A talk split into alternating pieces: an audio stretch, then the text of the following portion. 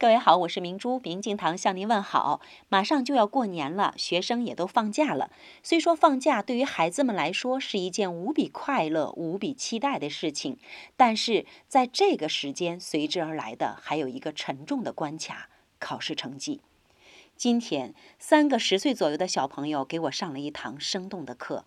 他们自己写了一首歌，自己简单的谱了曲，童稚的语言却鲜活生动地表现出了孩子们自己的心声。各位亲爱的爸爸妈妈们，你们有几个人真正用心地倾听过你自己孩子的心声啊？现在应该有不少的孩子因为考试成绩不理想而受到了责罚，不少父母也因为孩子们不理想的考试成绩而忧心忡忡。我真心的希望每一位。家长朋友，每一位爸爸妈妈都能够认认真真的耐下心来，静静的听一听孩子们自己的心声。这三位小朋友分别是刘瑞明小朋友、刘佳明小朋友、李一文小朋友。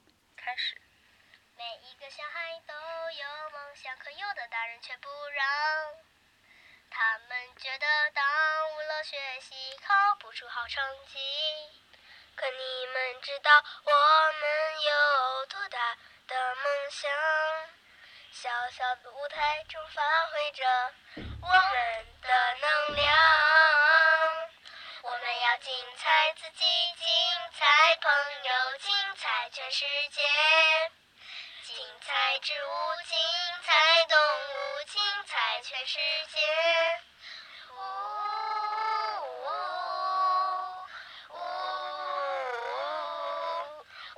精彩自己，精彩动物，精彩全世界。精彩植物，精彩动物，精彩全世界。耶！我们放一遍。最后这个笑的挺好啊，最后这个笑